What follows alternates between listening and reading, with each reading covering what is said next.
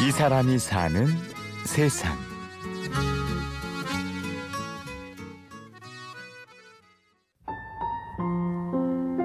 어릴 적 할머니가 해주시던 음식을 기억하시나요? 문득 그 맛이 생각나서 잘한다는 식당에 찾아가 보지만 할머니의 손맛을 대신하진 못하지요. 할머니가 어, 2013년 겨울에 다치셨어요. 그래서 그 전까지는 계속 할머니가 살림도 해주시고 요리해 주셔서 이제 그거 먹고 그랬는데 그 후로는 이제 거동이 불편해지셔서 아예 요리를 못하게 되셨어요. 최윤건 할머니의 손녀 박린 씨는 평안북도 출신의 할머니가 해주시던 음식을 오래 기억해두고 싶었습니다. 그래서 할머니의 요리법을 녹음하기 시작했죠. 여러 가지 섞어서 할머니랑 저랑 돼지, 집에 둘이 있을 때마다 한 만두, 10개월 피에 정도 인터뷰를 계속 진행을 한 거예요. 넣고 돼지고기도 넣고 져서 반죽 넣어 그리고 아흔을 넘긴 할머니가 직접 쓴 메모와 육성 녹음을 토대로 할머니의 요리법이란 책을 만들었습니다. 친구와 단 둘이 꾸려가는 작은 출판사를 통해 직접 디자인하고 인쇄도 했죠. 할머니가 요리를 하실 때 막 인터넷에 있는 레시피처럼 하시는 게 아니라 그냥 자유롭게 때에 따라서 매번 다르게 하시고 이제 그게 할머니 손맛이어서 음, 그리고 이제 할머니한테 할머니 이거 어떻게 만들어 라고 물어보면은 거기 책에 써 있는 것처럼 그렇게만 얘기를 해주세요. 네, 그래서 우선 할머니가 말씀해 주시는 요리 방법들을 할머니 글씨로 직접 적고 저는 할머니의 글씨가 참 좋아가지고 이제 오히려 멋을 부리지 않고 최대한 담백한 그런 책을 만들고 싶었어요. 할머니의 글씨가 제일 잘 보일 수 있게끔. 투박한 종이에 빼뚤빼뚤한 손글씨 그리고 수수한 느낌의 그림으로 엮어진 책을 보면 할머니와 손녀의 정이 고스란히 전해지는데요. 할머니의 반응은 어땠나요? 할머니는 글씨를 잘 못 썼는데 그래도 사람들이 좋아해 주냐고 좀 그런 걱정 그리고 할머니도 음 좋아해 주셨어요.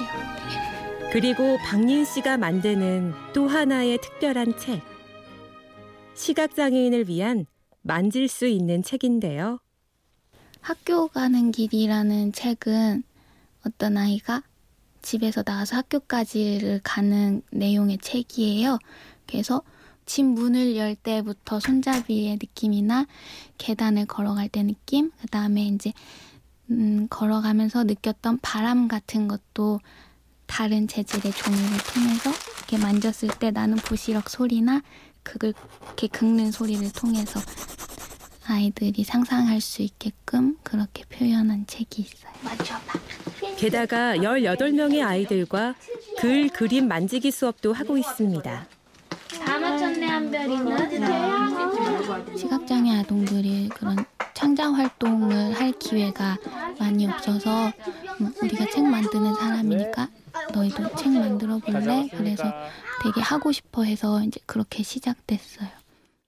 수업을 무료로 한다는데 괜찮나요? 저희가 이걸로 돈을 벌겠다 뭐 그런 생각으로 하는 게 아니라 일주일에 하루씩 그냥 우리도 재밌고 아이들한테도 필요한 일이고 그래서 계속 하고 있어요. 조금 벌어서 즐겁게 살고 있습니다. 네. 예쁜 마음을 간직한 박린 씨. 할머니도 손녀가 참 대견할 것 같네요. 할머니가 건강해지셨으면 좋겠어요.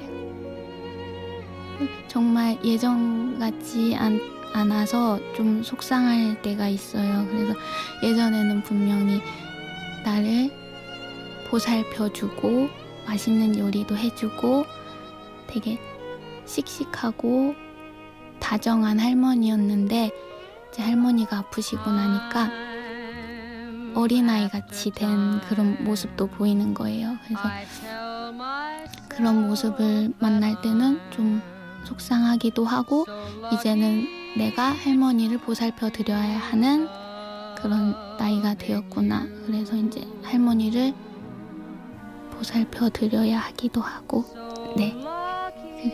그래서 할머니가 다시 건강해지셨으면 좋겠어요. 갈수록 삭막해지는 사회. 끔찍한 뉴스가 끊임없는 세상에서 박린 씨의 이야기와 꿈이 위안이 되길 바랍니다. 음, 제 꿈은 지혜롭고 사랑스러운 할머니가 되는 게 꿈이에요. 이 사람이 사는 세상. 오늘은 할머니의 요리책을 만든 박린 씨를 만났습니다. 지금까지 취재 구성 강희구, 내레이션 임현주였습니다.